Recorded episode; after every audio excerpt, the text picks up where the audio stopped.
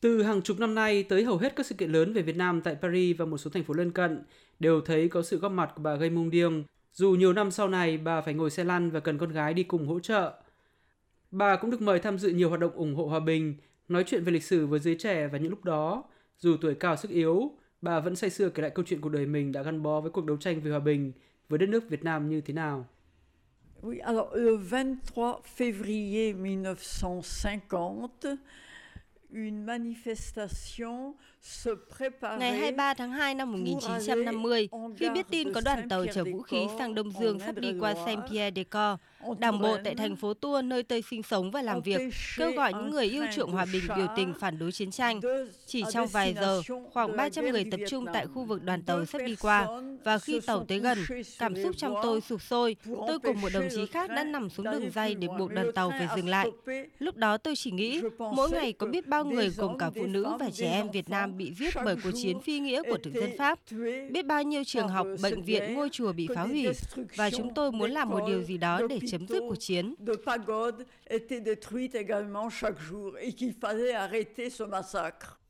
Vào thời điểm đó, cô gái trẻ gây mông điêng chưa đầy 21 tuổi và mới gia nhập hàng ngũ Đảng Cộng sản Pháp gần 3 năm. Cảnh sát Pháp đã bắt giữ và đưa bà ra xét xử tại tòa án quân sự, kết án tội vi phạm nghiêm trọng an ninh quốc gia rồi giam giữ bà gần một năm tại nhà tù Bordeaux. Các cuộc biểu tình đòi tự do cho gây mông điêng diễn ra trên khắp nước Pháp, khuấy động mạnh mẽ phong trào chống chiến tranh. 10 tháng kể từ khi bị bắt, bà được trả tự do. Và ngày 23 tháng 2 năm 1950 đã đi vào lịch sử như biểu tượng của chủ nghĩa vô sản quốc tế cao đẹp, cổ vũ mạnh mẽ cho nhân dân Việt Nam chống lại thực dân Pháp. Xin cùng nghe lại những lời bà đã kể khi nghe tin quân Pháp thất bại nặng nề ở Điện Biên Phủ vào năm 1954 để hiểu hơn tình yêu lớn mà bà dành cho đất nước Việt Nam. Chaque jour, dans le journal Humanité, il y avait des informations Mỗi ngày trên báo Nhân đạo đều có các thông tin về diễn biến chiến tranh ở Việt Nam, từ những ngày đầu tiên cho đến chiến thắng Điện Biên Phủ năm 1954. Lúc nghe tin Việt Nam chiến thắng trong trận Điện Biên Phủ, chúng tôi vô cùng xúc động, cảm xúc dâng trào. Chúng tôi đã hòa khóc rồi ôm nhau nhảy múa vui mừng. Đây là chiến thắng có được nhờ tướng Giáp, nhờ đội quân của ông, nhờ tất cả những người lính kháng chiến đã chiến đấu đến cùng để giành thắng lợi. Chuyến thăm Việt Nam đầu tiên vào năm 1956 khi bà cùng Henri Martin vượt chặng đường dài tới 15 ngày bay qua Bắc Kinh rồi đi tàu đến Hà Nội, được gặp người dân Việt Nam và đặc biệt được gặp Bác Hồ, mãi mãi là một kỷ niệm đẹp đẽ nhất trong trái tim người phụ nữ Pháp hiền hậu này. Bà xúc động ứa nước mắt mỗi lần kể lại. Une foule immense de Vietnamiens nous attendait à la gare. Tout le monde voulait nous embrasser. Rất đông người dân Việt Nam đã ra đón chúng tôi ở ga Hà Nội. Tất cả mọi người đều muốn ôm lấy chúng tôi. Khoảnh khắc đó vô cùng cảm động. Tôi và Henri Martin ở lại Hà Nội và tham dự đại hội thanh niên và nhận được sự đón tiếp không thể nào quên được. Và khi sắp bắt đầu đại hội, chúng tôi nhìn thấy Chủ tịch Hồ Chí Minh đi đến. Người gọi tôi lại ngồi cạnh người. Tôi thực sự rất kinh ngạc Tôi không nghĩ một người Pháp bé nhỏ như tôi lại được ngồi cạnh vị chủ tịch vĩ đại mà tôi được nghe nói đến rất nhiều và cả thế giới ngưỡng mộ, nhưng người lại gần gũi, giản dị và thân thương đến thế. Người ôm lấy tôi. Khi tôi nói rằng tôi đến từ thành phố Tours, người đã nói, người biết thành phố Tours, nơi vào năm 1920, người đã tham gia thành lập Đảng Cộng sản Pháp.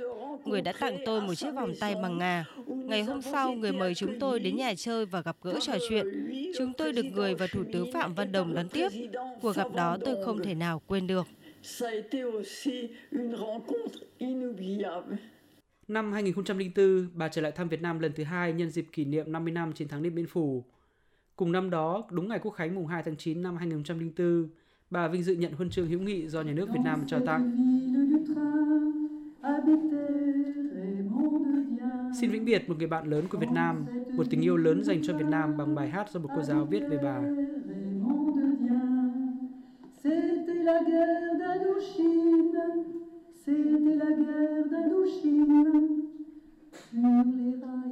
Trong một thành phố nhỏ có đoàn tàu đi qua, có cô gái Raymond Dieng. Tàu chở vũ khí đến tiếp viện cuộc chiến ở Đông Dương. Raymond Dieng đã quyết định nằm xuống đường dây cùng các đồng chí sát cánh bên cạnh phản đối chiến tranh. Ngày 23 tháng 2 năm ấy, không ai có thể quên được người chiến sĩ cộng sản đó.